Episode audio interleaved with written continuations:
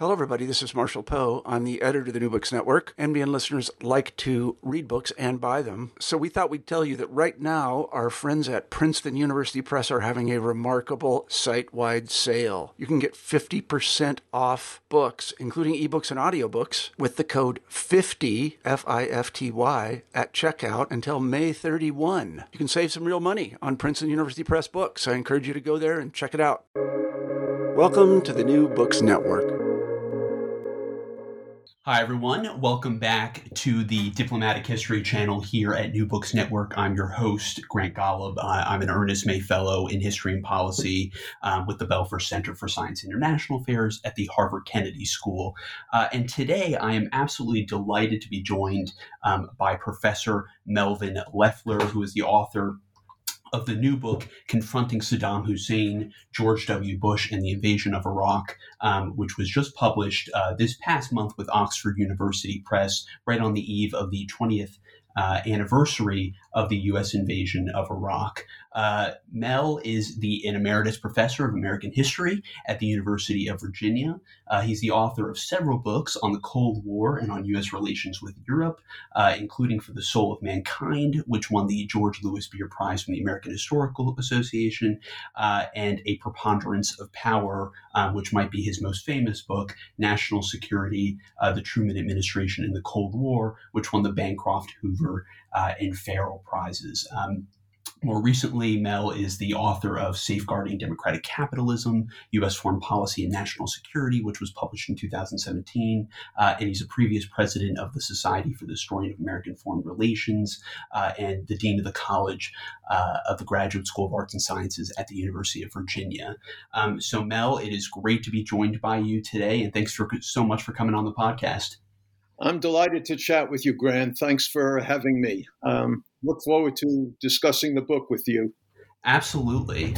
Um, so I think a great place for us to start um, is to really think about the context of the 2003 uh, invasion. And I think in order to do that, we need to go back a little bit uh, into the 1990s. Um, obviously, the invasion of Iraq um, you know, 20 years on, uh, still invites a lot of passion, a lot of emotion, especially in the United States, but also in the United Kingdom.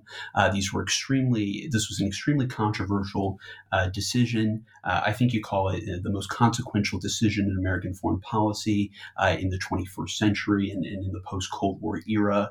Um, but you know, despite that, we it's still important, I think, to really try and understand um, the, the, the framework that policymakers were using uh, within the Bush administration um, when they were making this decision. So I want to go back in, a little bit into the 1990s, and and you focus the book on President George W. Bush uh, in particular, um, which I think is uh, sort of excuse me, which is a you know a bit of a a necessary corrective to, to previous works of history on Iraq and especially popular portrayals, uh, not only of the, the, the run up to the invasion in 2003, but also of the Bush administration as a whole, um, that sort of um, that often make President Bush uh, look like he's not really in control of the administration or that um, you know he's sort of being um, you know misled or manipulated by people around him, like the Vice President uh, Dick Cheney.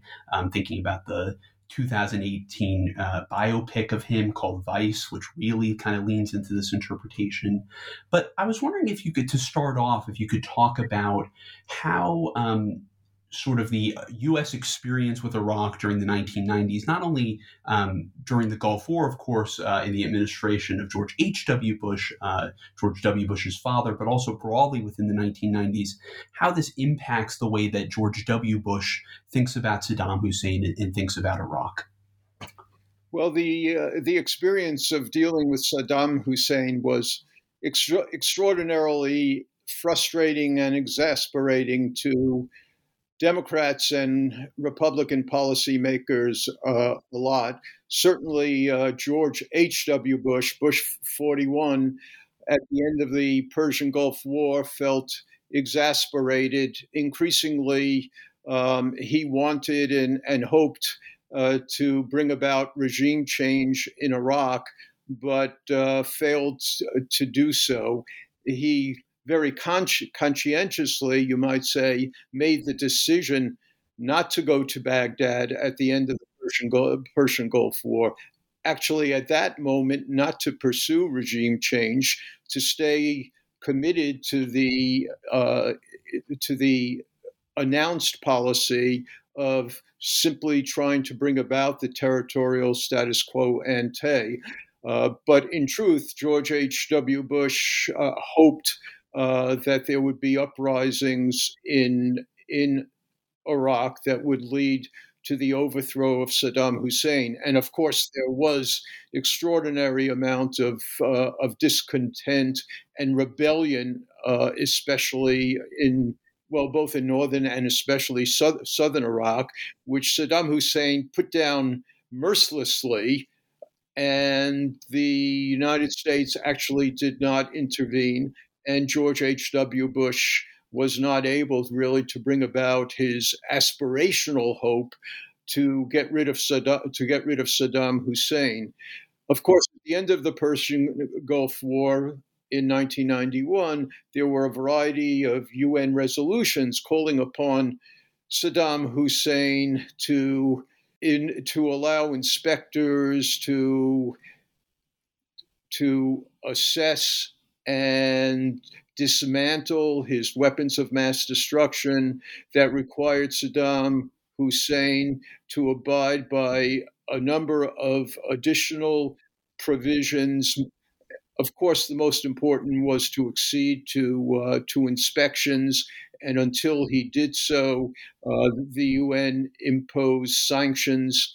Throughout the 90s, uh, the big generalization, of course, is that Saddam Hussein uh, tried initially to conceal his weapons of mass destruction. He lied about his weapons of mass destruction. Increasingly, there was more information about them, um, more and more and more, uh, more and and more wep- weapons programs were identified. More and more weapons were dismantled. And by the late 1990s, most of the weapons had been destroyed and and pro- and and properly identified. But no one knew that was that, that was the case. And increasingly in 1996, 97, 98, there were exasperating encounters between the inspectors and Saddam Hussein's regime, which ultimately led to the withdrawal uh, of the inspectors. Uh, the Clinton administration was in- incredibly frustrated. The Clinton administration in 1998 took significant military action to punish Hussein's regime for its intrans for what it was perceived to be its intransigence and recalcitrance.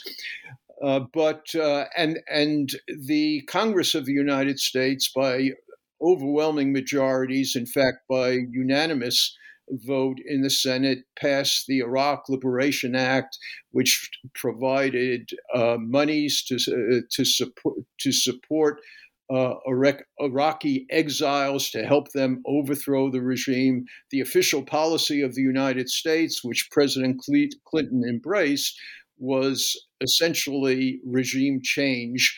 And uh, but the administration was not able to devise any real uh, plan to bring about regime change. So at the end of that administration, there was enormous frustration and exasperation with Saddam Hussein as a result of a, of a decade of defiance and recalcitrance and a widespread belief in 1999 and 2000 that now that the inspectors were gone, Saddam Hussein was again uh, re- uh, was again building up his weapons of mass destruction programs and might again embark upon aggression. So there was a great a great deal of exasperation and frustration throughout the decade by George H.W. Bush and by Clinton uh, with regard to, to dealing uh, with Saddam Hussein. And it should be said that Saddam Hussein worked very systematically to undermine the sanctions regime and to evade the sanctions regime, to divide America from its allies. And by the end of the decade, by, by the year 2000, by the time George W. Bush uh, became, became president, uh, the coalition that had been so effective in 1990 91 was total was totally frayed so that was the the larger context when uh, when when George W. Bush uh, t- took office. And I'm sure you'll probably ask me more about uh, some of the neoconservative hawks who joined the administration and their gro- growing truculence during the late 1990s and what impact they may have had. This is an important part of my story. I'm glad to talk about it if you wish to. Yeah, absolutely. And, and we'll definitely get to that uh, in a few minutes. Um, but I, I want to f- sort of zero in on Bush, uh, specifically George W. Bush, and, and think about um, the way that he perceives Iraq as he's coming into office in 2001 and sort of in that initial uh, period of his presidency before 9 11. What's his view of Iraq? What's his view of Saddam? Uh, and how how is he thinking about sort of the Iraq problem, so to speak? Well, that's a very good question, and it's uh, an important uh, part of the initial chapters uh, of my book. I show that uh, Bush was um, very cognizant of the brutality of Saddam Hussein's regime he discussed Saddam Hussein in one of the, the major debates that he had uh, with Al Gore. He put a, a, very substantial focus on the repressiveness, brutality, and, and brutality uh, of, the, of the regime. Um, it would be fair to say that that uh, George W. Bush detested Saddam Hussein and everything he stood for. Having said that, the important point to be made is that Iraq was simply not at the forefront of George W. Bush's agenda. To begin with, foreign policy was not at the forefront of George W. Bush's agenda. He was mostly when he when, when he assumed the presidency, he was mostly focused on domestic priorities like tax cuts. He did not focus much attention during the first eight or nine months of his administration on foreign policy. And amongst his foreign policy priorities, Iraq was not very high amongst them.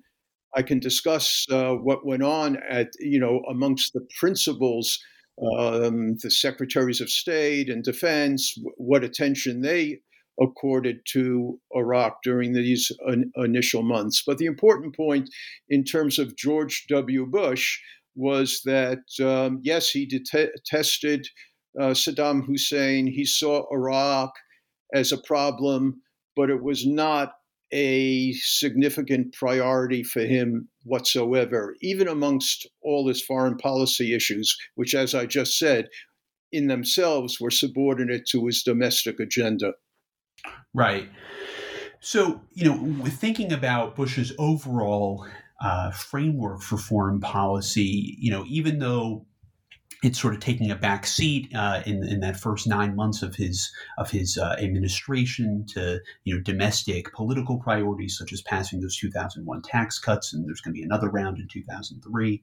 Um, what's the way that Bush overall thinks about U.S. foreign policy? I, I, think that you know it's important to sort of unravel that a little bit and and so we can sort of see you know as as this develops later especially after the september 11th uh, attacks how iraq sort of fits within his broader foreign policy worldview well his you know as he dis- he discussed foreign policy in in in two or three critical speeches uh, during the campaign not more than that and his focus was on rebuilding American military strength. Of course, uh, one should keep in mind that America's military strength was greater than uh, uh, almost all nations in the world at that time combined. But that was uh, one of the mantras was re- rebuilding America's military strength and transforming the military. There was much talk about the, you know the revolution in military technology, which the United States uh, would need to embrace and Bush very, very much uh, embraced that. He also was an ardent free trader. He believed in an open world in which the United in, in globalization, in which the United States uh, would have the right to trade and invest everywhere, and was very, very committed to to those notions uh, of of an open world. In truth, uh, during the first months of his administration, if you look at what was being done inside the administration, the Condi Rice, his national security advisor, began working on a national security strategy statement uh, during the summer of 2001, before 9 11. And we have drafts of that. I discuss that in, in the second chapter of my book. And in truth, the, the generalizations that she put forth, it wasn't a completed document by any means, but the generalizations that she put forth were very much in tune with uh, the sort of bipartisan approach to an internationalist foreign policy that had characterized American foreign policy throughout most of the Cold War and beyond. The draft national strategy statement put an emphasis, yes, on building America's military strength, on an open world, on promoting freedom, on working uh, assiduously with allies. There was nothing terribly striking uh, about about uh, the the draft national um, strategy statement, and in truth, in my opinion, there was nothing particularly striking about George W. Bush's foreign policy agenda uh, prior to, to prior to 9/11. Some people will will will will focus and should focus on some of the uni, unilateralist actions of the administration, for example, um, renouncing the, uh, Kyoto, the Kyoto Climate Control Treaty, um, the scorn that the United States, that the administration showed toward the International uh, Criminal Court. These things are, are often highlighted as reflecting unilateralist impulses within the administration. And there's much truth to that but the overall framework of the of, of George W. Bush and of Condi Rice was actually during these initial months to uh, try to work out a foreign policy agenda that so- solidified alliances, built up America's military strength, promoted um, democracy and freedom, and encouraged international trade and globalization. You mentioned um, a lot of the advisors and the the, the senior members of, of, President Bush's national security team uh, earlier in our conversation. Um, a lot of them sort of. Um, you know, to, to one extent or another, were part of this quote unquote neoconservative foreign policy movement. I was wondering if we could sort of unpack that a little bit and if you could tell us what exactly neoconservatism is, because that might not be something some of our listeners are familiar with, and then talk about some of the members of, of Bush's national security team who were sort of broadly associated with that, with this movement and what they thought about Iraq, especially in the 1990s leading up to the uh, to the George W. Bush administration. Well, for the most part, neoconservatives were um, actually disillusioned Democrats who had migrated over toward the Reagan administration and toward supporting Ronald Reagan in the late 1970s and early 1980s because they supported a, um, a, a, pro, a freedom agenda an agenda that uh, that focused on spreading democratic capitalism, that articulated the need for a strong uh, foreign policy, and that and that built upon a framework that American power was essential for a stable, democratic, international world order. And um, the the during the 1990s, you know, some of the most prominent um, neoconservatives who are always mentioned were uh, are people like um, Richard Perle and Paul Wolfowitz and uh, and Douglas Feith. These people, several of them, like like Paul Wolfowitz, uh, joined the administration as the Deputy Secretary of Defense, the number two position uh, in the Defense Department. He was renowned all through the 1990s as a as an ardent champion of of of democracy promotion.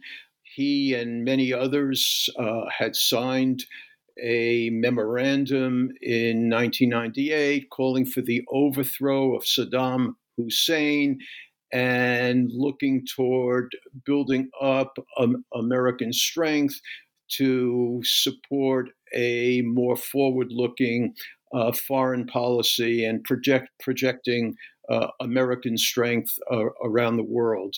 Um, it's often stated that uh, these people had one, a disproportionate influence inside the Bush administration, and two, they came into office um, seeking uh, re- regime change.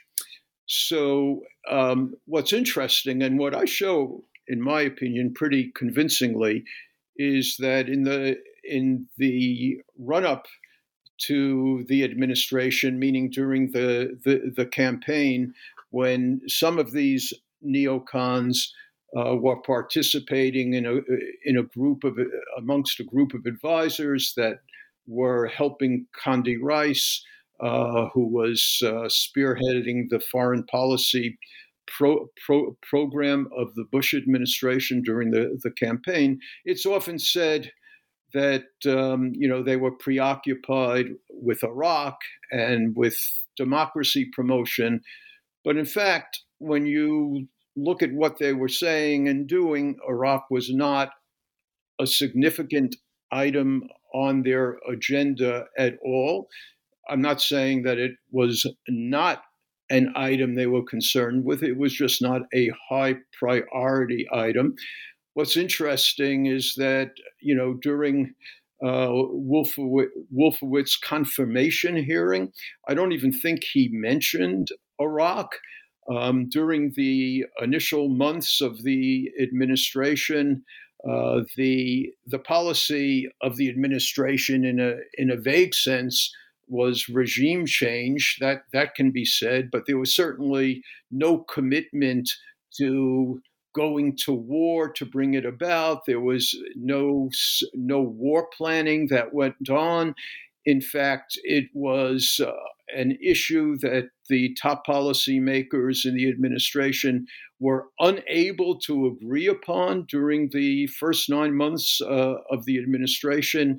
The Iraq policy frustrated and exasperated them uh, as much as it had frustrated and exasperated policymakers uh, during during the, the Clinton years. So regime change um, was the policy of the United States during the latter years of the Clinton administration, and certainly George W. Bush would say, in a general sense, that regime change was the objective. But one needs to probe what what that really means. Um, yes, these people wanted to get rid of Saddam Hussein, but they had not worked out any effective plan to do so, and it was not a very high priority amongst them. Also, when talking about the neoconservatives, uh, Grant, uh, one needs to keep in mind that uh, they did not dominate this administration. Dick Cheney was not a neoconservative. He was a conservative nationalist. Donald Rumsfeld, the Secretary of Defense, uh, was not a neoconservative. He was not interested at all in democracy promotion uh, along the lines of the of, of, of the neoconservatives. Secretary of State Colin Powell was not a neoconservative. So the idea that neoconservatives dominated the administration or the making of, of policy, even dur- during these early months, simply is unfounded. Uh, Wolfowitz is often focused upon for good reason.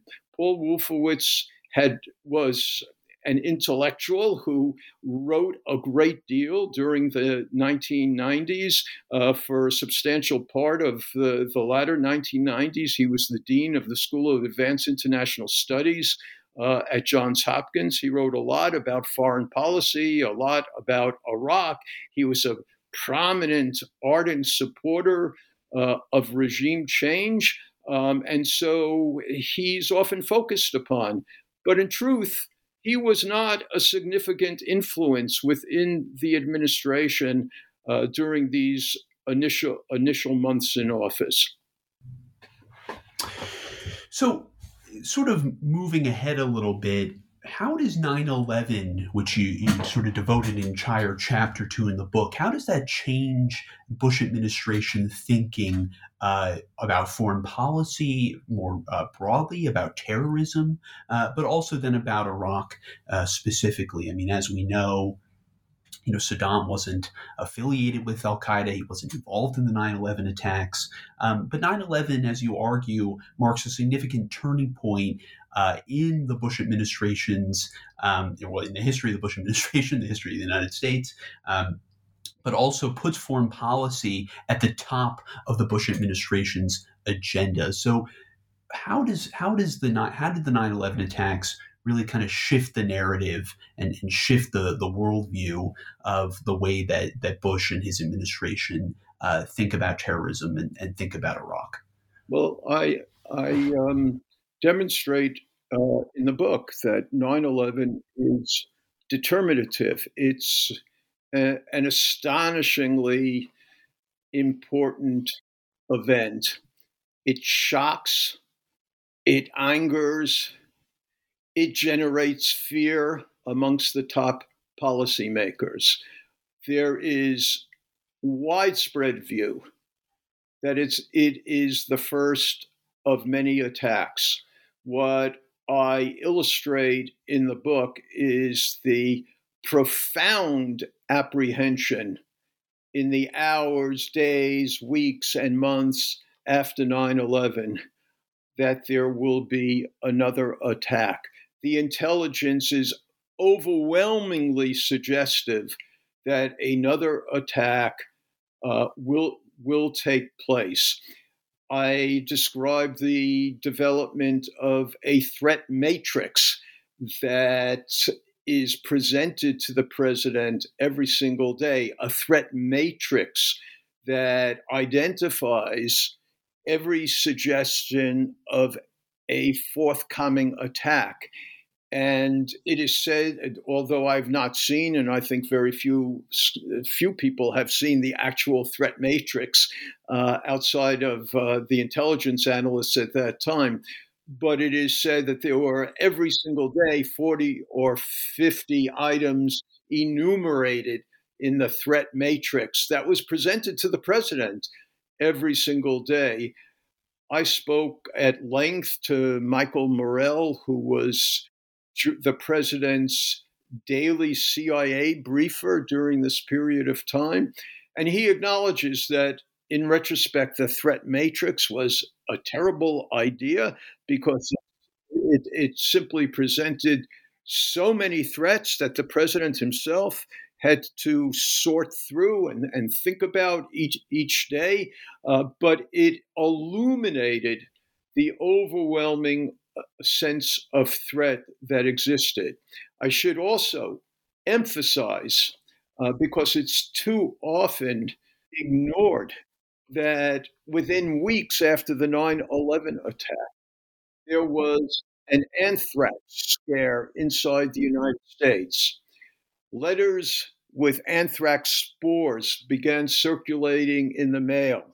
Several people, uh, postal workers, died of anthrax. Um, anthrax spores in letters showed up in Senate in the in the post office of the Senate office building.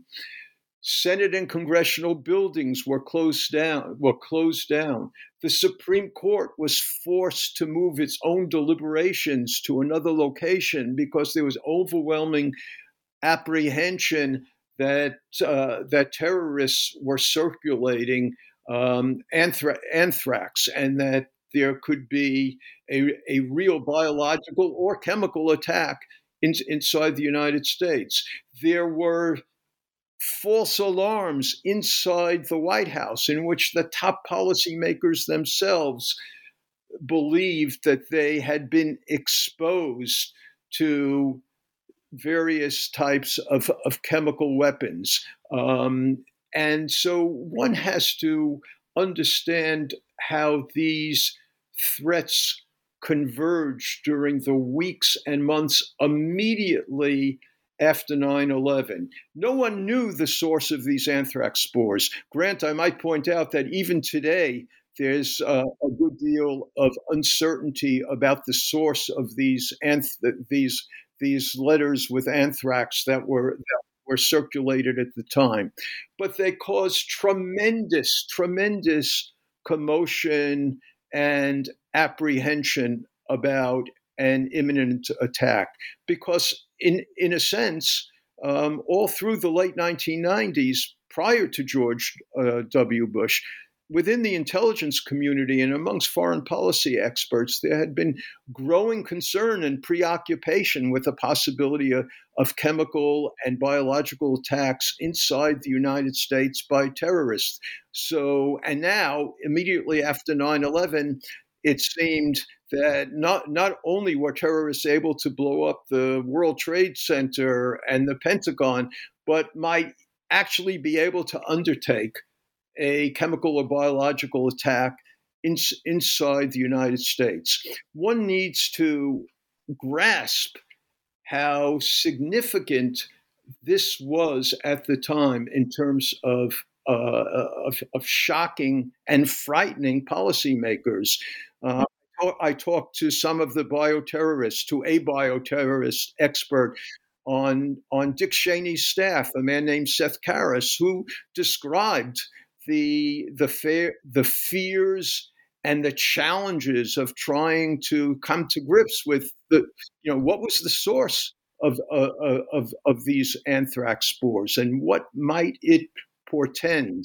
So this is what's going on in late late September October November of 2001 this is the time that attend that that President Bush's attention gravitates to Iraq. I show in the book that at the time of 9 11, um, even though, even though Paul Wolfowitz and Donald Rumsfeld informed the president that it might be a good idea to focus on Iraq as well as Al Qaeda and Afghanistan, President Bush systematically rejected such suggestions, rejected such suggestions. And if, for example, if you read his major speech to Congress and to the American people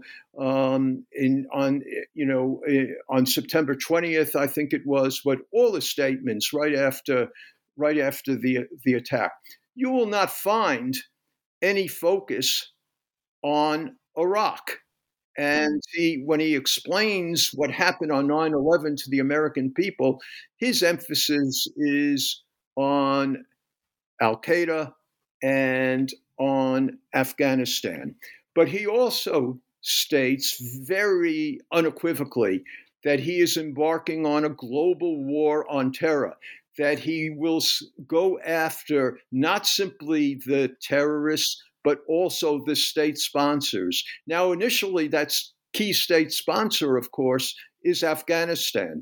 It is not Iraq. Uh, but his attention, as I show in the book, gravitates to Iraq during this period of October and November of 2001. And the important point is to try to understand why his attention gravitates uh, to Iraq. It's not because people tell him that Saddam Hussein was linked to 9 11. In fact, Michael Morell, uh, his CIA briefer, again and again emphasizes, both to me in my interviews and also in his own memoir, he emphasizes again and again. We told Bush that Saddam Hussein was not responsible for 9 11, that there was no, inc- no information at that time linking, linking him to Al Qaeda. Nonetheless, nonetheless, Bush's attention gravitated to Iraq. So, what was the reason for this? And what I tried to show in the book was that there was a logic to this. The logic was as, as follows When American covert operators moved into Afghanistan and Al Qaeda fled from their training camps inside, uh, inside Afghanistan, the American intelligence analysts immediately discovered incontrovertible, abundant evidence that Al Qaeda actually was seeking weapons of mass destruction, was aiming to develop chemical and biological weapons. There was absolutely no doubt that that was their intention. At the same time, information was flowing into the intelligence agencies that Saddam Hussein was, in fact, carrying on his biological and chemical weapons pro- programs. This information, of course, subsequently turned out to come from suspect informers and was found to be untrue. But in terms of understanding policymaking, in terms of understanding the intelligence analysis and its impact on policy, what was important at the time was that information was there that's that that Al Qaeda wanted weapons of mass destruction. Information was there that Saddam was working on such programs. There was information, I mean, explicit information that Saddam, unlike any other leader in the entire world, was gloating over 9 11. And so the policymakers' attention gravitated to Iraq because they knew one, Al Qaeda wanted to undertake additional attacks. Two, that Al Qaeda wanted to get weapons of mass destruction. Three, that Saddam Hussein might be a source of those weapons.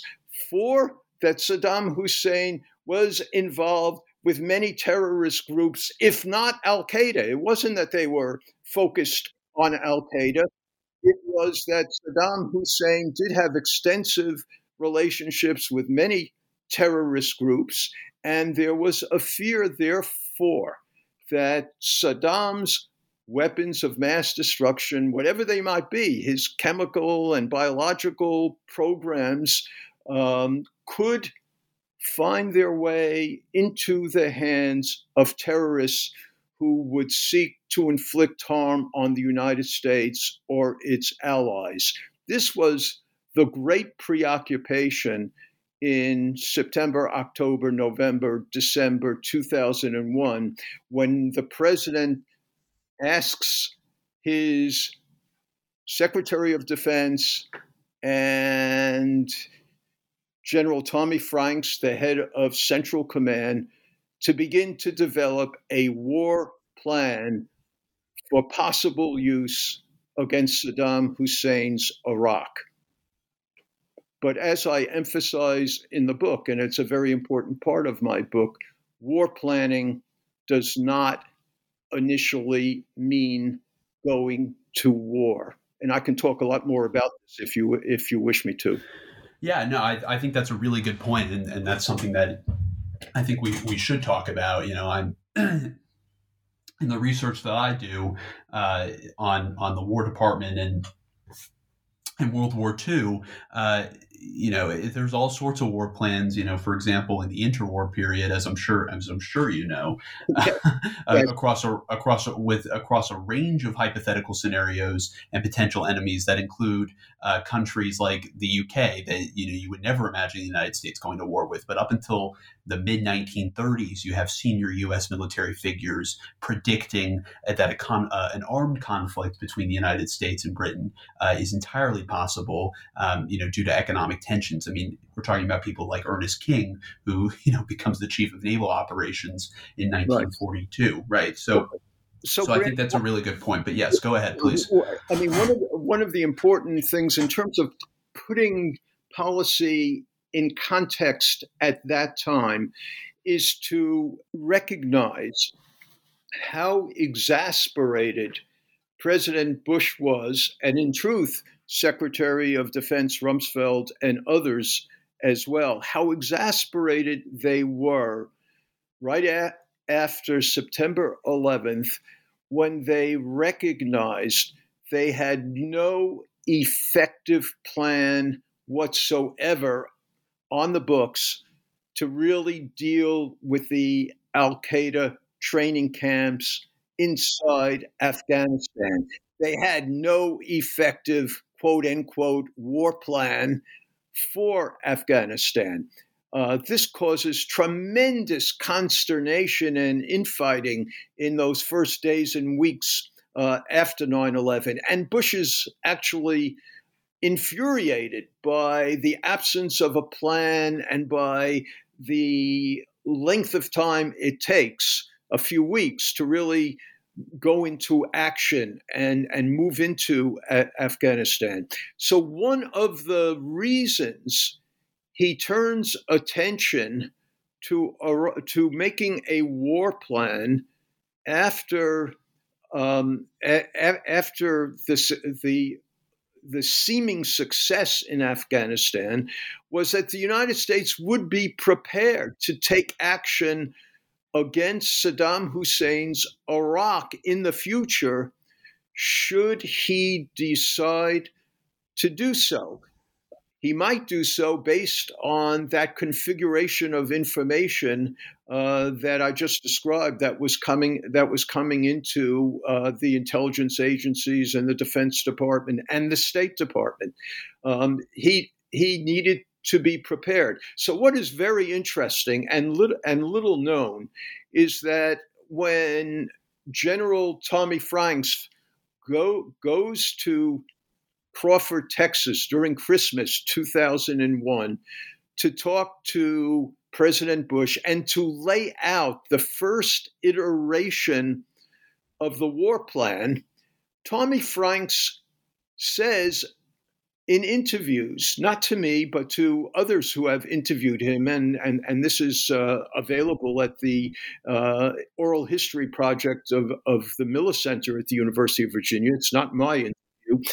Uh, General General Franks explicitly says, when I met with George W. When I met with the president to discuss the first iteration of the war plan, I left not thinking that we would necessarily go to war, but believing that should we go to war, we would be able to have taken the right steps to implement the plan effectively.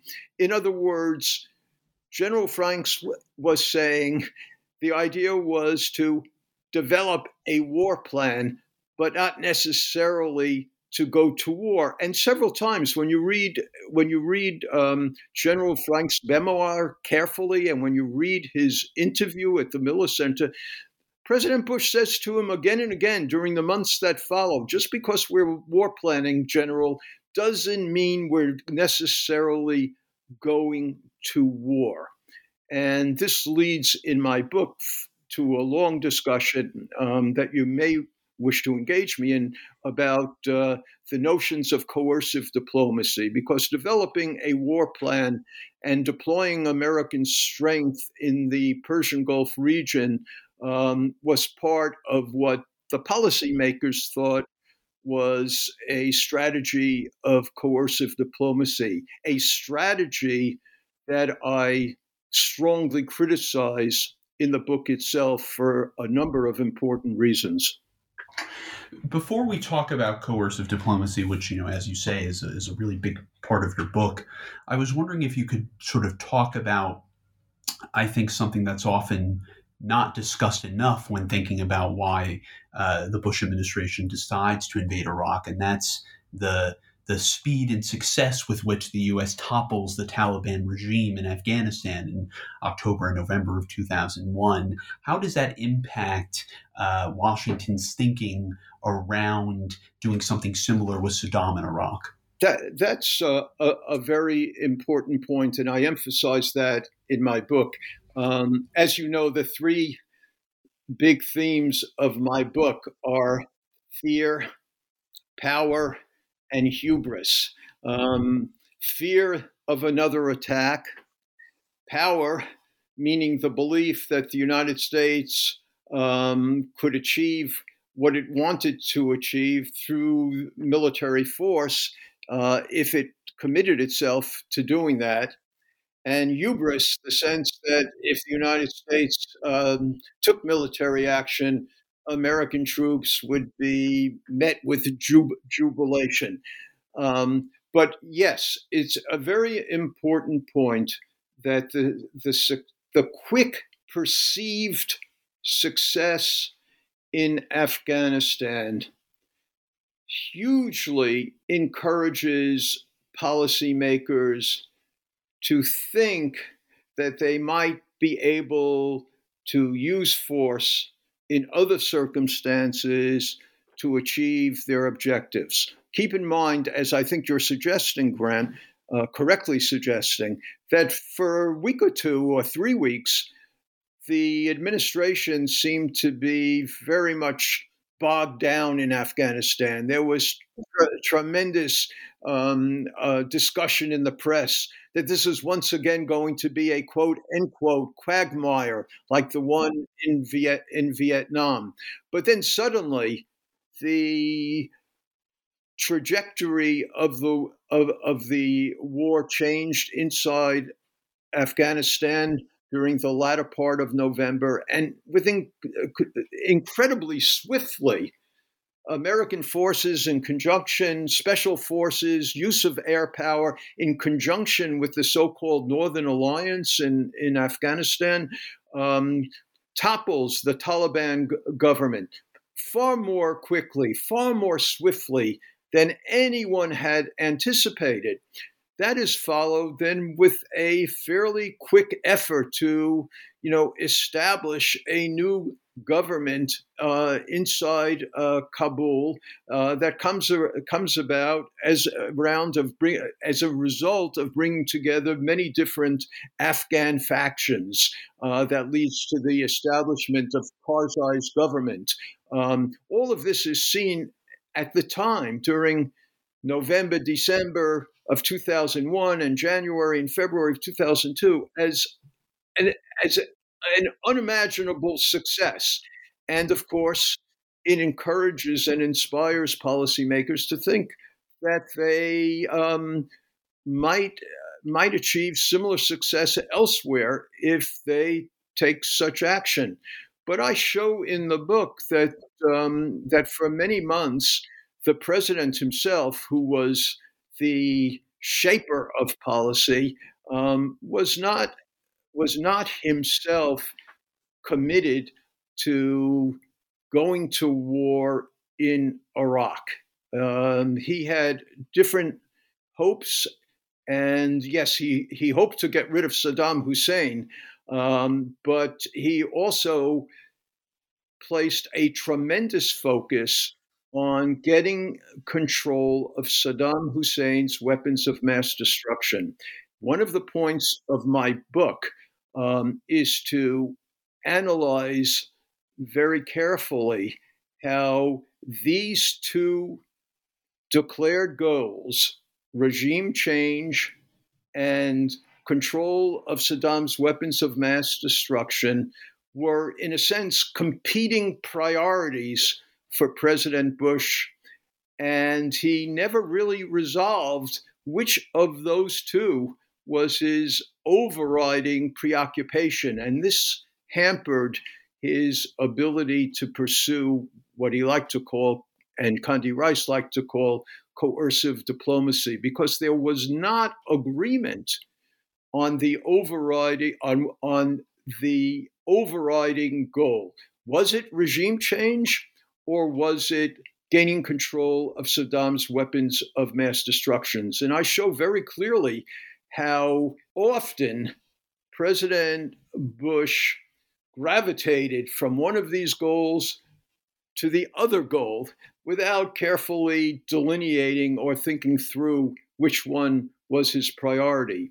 Having said that, what's also very important in the unfolding story is that regime change and gaining control of Saddam's weapons of mass destruction did not necessarily mean democracy promotion.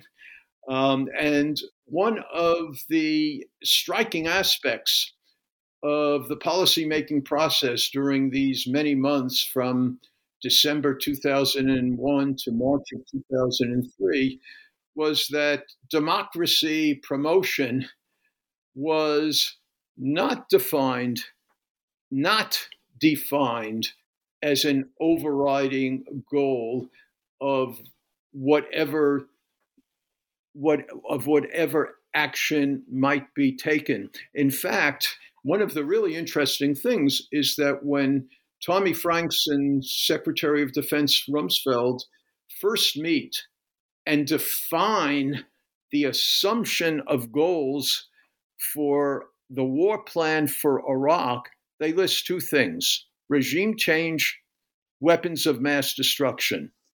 Regime change did not mean promoting democracy or freedom. It meant getting rid of Saddam Hussein uh, believing that if you got rid of Saddam Hussein, you'd probably be, ga- be able at the same time to garner the information and gain control of his, of his alleged weapons of mass destruction. What's interesting in this entire process was that the promotion of democracy or freedom is not perceived as an overriding goal of coercive diplomacy, even though key point, even though President Bush himself does want to promote freedom and democracy if if he if he makes the decision to deploy combat troops to Iraq. That is not his motivation.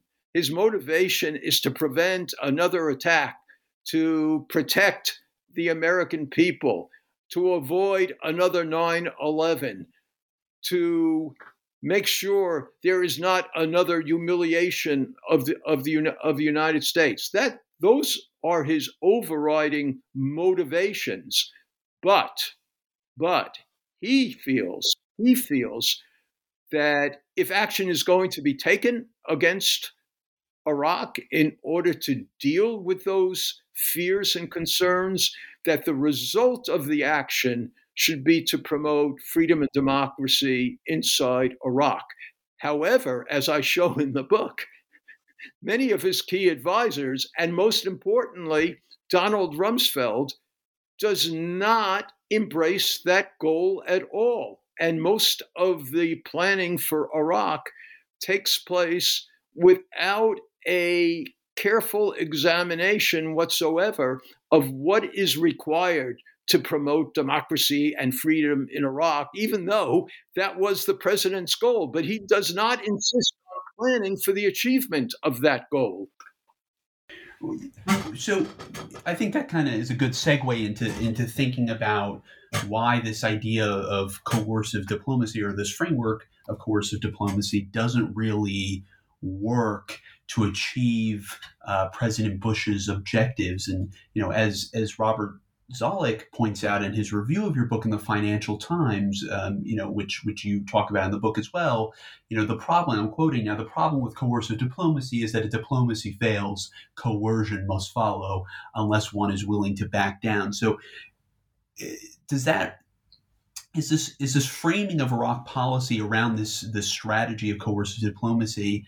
Is this sort of from the get go not really going to work because you're sort of putting yourself into a corner of having to follow through on military action if you're not able to achieve your ends through you know sort of diplomatic means which you know for which seemed unlikely with you know a recalcitrant actor such as Saddam which we've been talking about this whole time it continuously frustrated American policymakers for you know not only you know the 15 years sort of prior to 2003 but but for decades really well, as as as you know from reading the book, I'm very very critical of policymakers for not carefully examining the costs and consequences of the application of coercive diplomacy before they embarked upon that so-called strategy.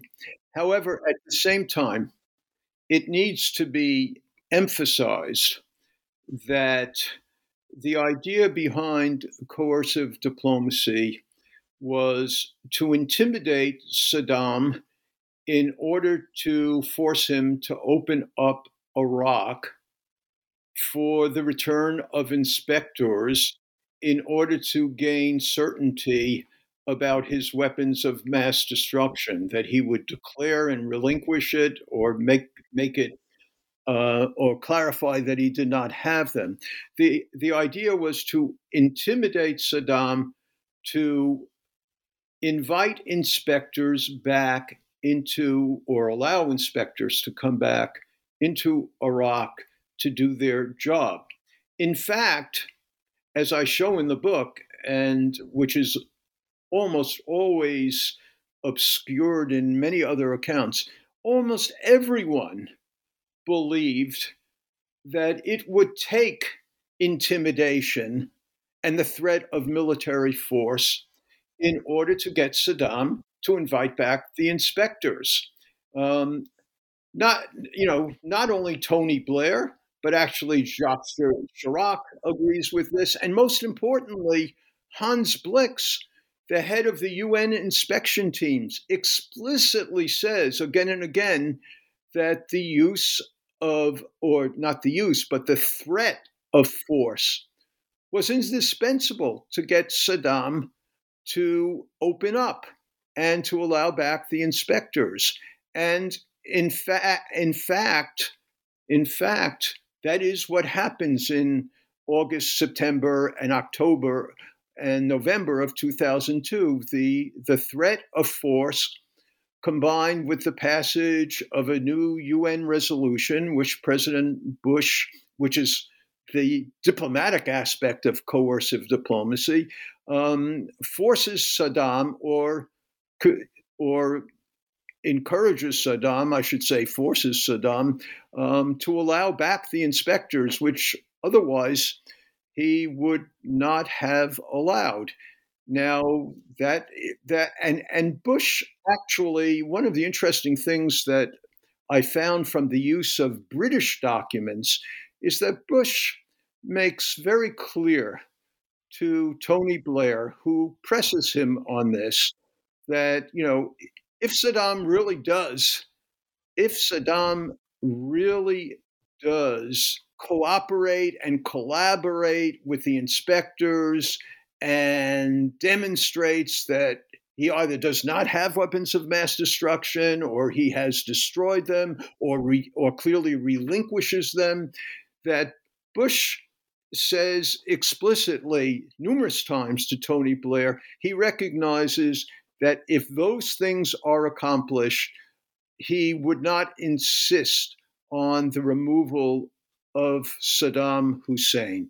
In other words he would have to take yes for an answer with regard to weapons of mass destruction. If they could get what they wanted to know about weapons of mass destruction, Bush acknowledged numerous times that he would be willing, grudgingly willing, to accept the survival uh, of, of the regime. Uh, neither he nor Tony Blair believed that that was a likely outcome, but it would depend on Saddam's cooperation. And so it was really up to Saddam, who actually exerts some important influence on what happens here. If Saddam had acted otherwise, um, the decision to invade Iraq uh, might not have taken place.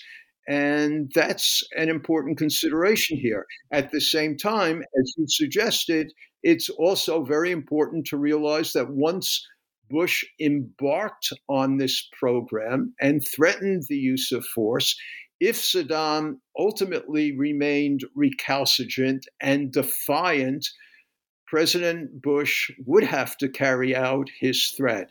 And um, Bob Zoellick, in his review in the in the Financial Times, you know, emphasizes that one has to be very, very cognizant of the fact that when you threaten force, your credibility becomes vested in that. And that is exactly what happens. And, and I demonstrate that uh, in the book that credibility in January and February becomes a major preoccupation of President Bush and Vice President Cheney. They, they say that explicitly.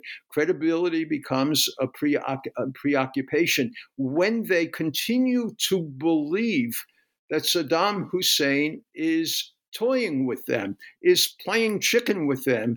And in their view, in the view of Bush and Cheney, they think that Saddam thinks that he's winning this game of, uh, of chicken. And that's sort of, you know, an interesting part of the end game of my story here about what is actually happening in January and February of, of 2003. You know, we've spent uh, this almost or this entire conversation thus far, you know, thinking about the American side. Um, I think that it's important to to give a little bit of time to to thinking about the Iraqi side. I mean, you, you have a chapter of the book on Saddam. You know, how is Saddam interpreting American actions during this whole period? Obviously, he's not just a, a passive actor, you know, but I think a lot of people don't really understand what Saddam's thinking about, uh, thinking about the United States is in this period, why he you know, kind of continuously underestimates, um, you know, Bush administration decision making, and he doesn't think that the United States will, you know, invade his country or follow through on these coercive threats. Threats. I mean, given his experiences with the United States in the period between the Persian Gulf War and the 2003 invasion, and the actual Persian Gulf War itself, in your view, why does he get this so wrong? I mean, why does he think that the U.S. will just back down? Well, that's a great question, and um, I, I, deal with this uh, in in the book in in various places.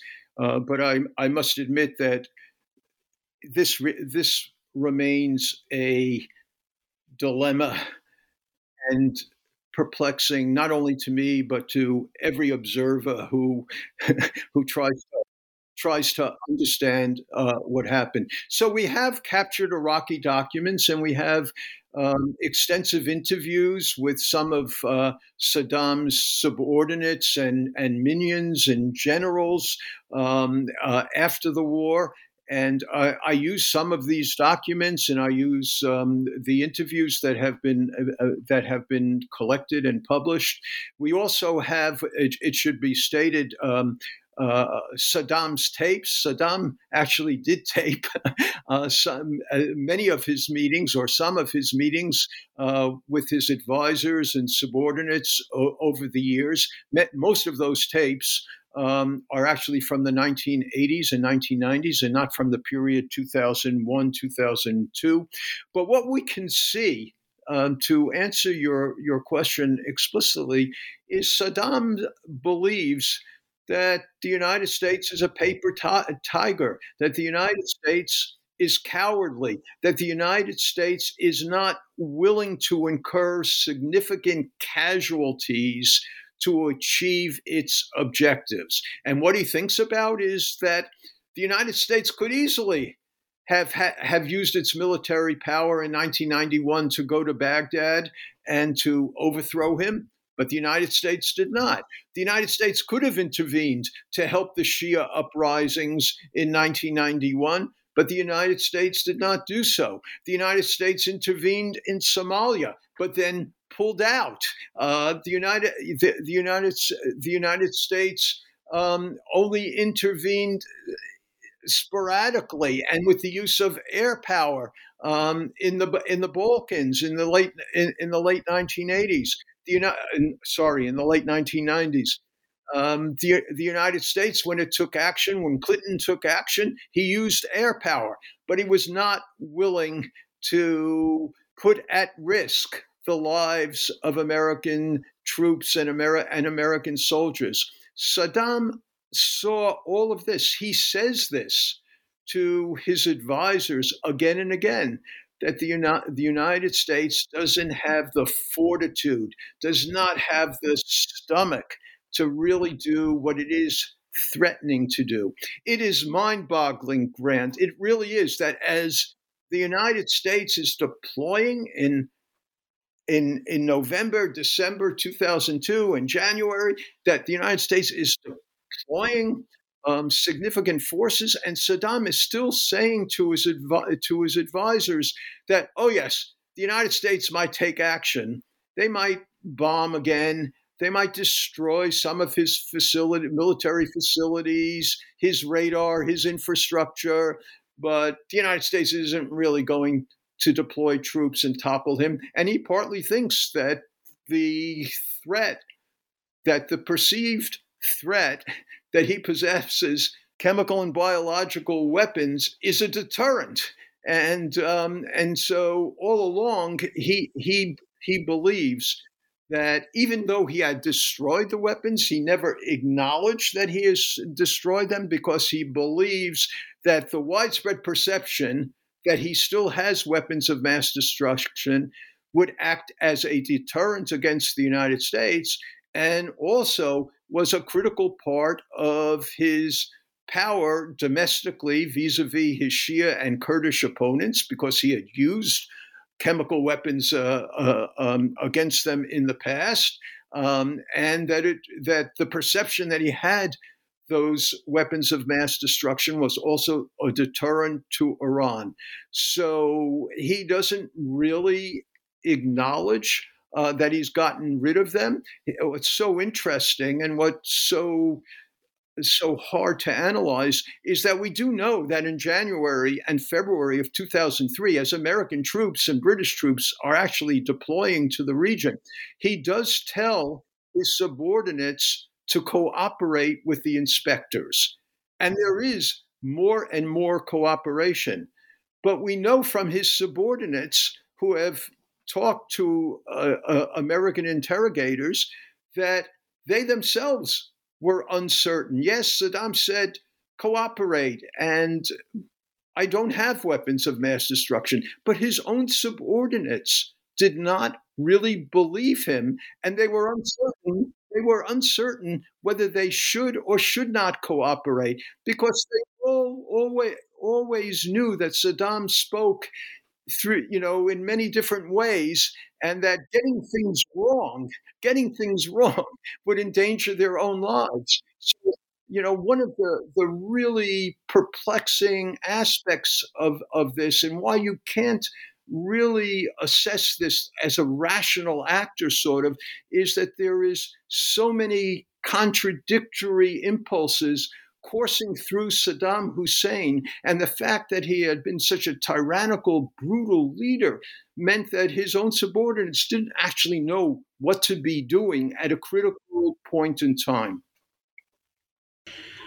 Yeah, you know, as we're coming to the the end of our of our conversation here, Mel, I was I was wondering if you could talk to us about really what the lessons of the way the Bush administration planned for the the war and how it and how President Bush decided uh, to to actually invade Iraq.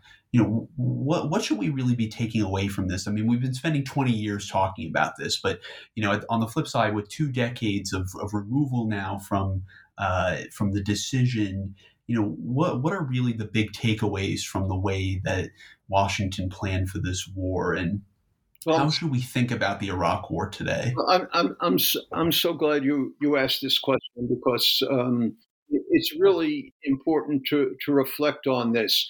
So I would I would say um, there are numerous lessons um, to extrapolate. Grant, first of all, um, policymakers and the American people need to modulate their fears.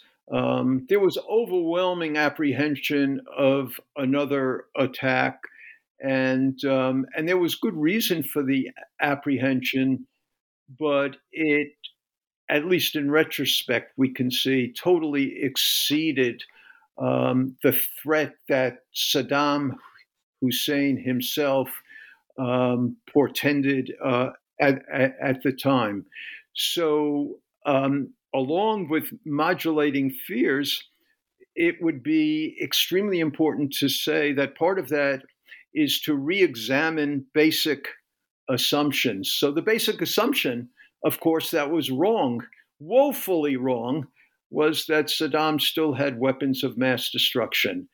And although the evidence for that at the time was ambiguous, and the policymakers I show in the book knew that the evidence was Im- ambiguous, nonetheless, they firmly believed that Saddam had weapons of mass destruction. I show very clearly that Bush, Cheney, Rumsfeld, Powell, every single important policymaker believed that Saddam had we- weapons of mass destruction. Why do they believe it? Because he had had weapons of mass destruction, he had employed weapons, he had lied about them, etc. So, one of the key things is how important it is to step back and re examine basic assumptions.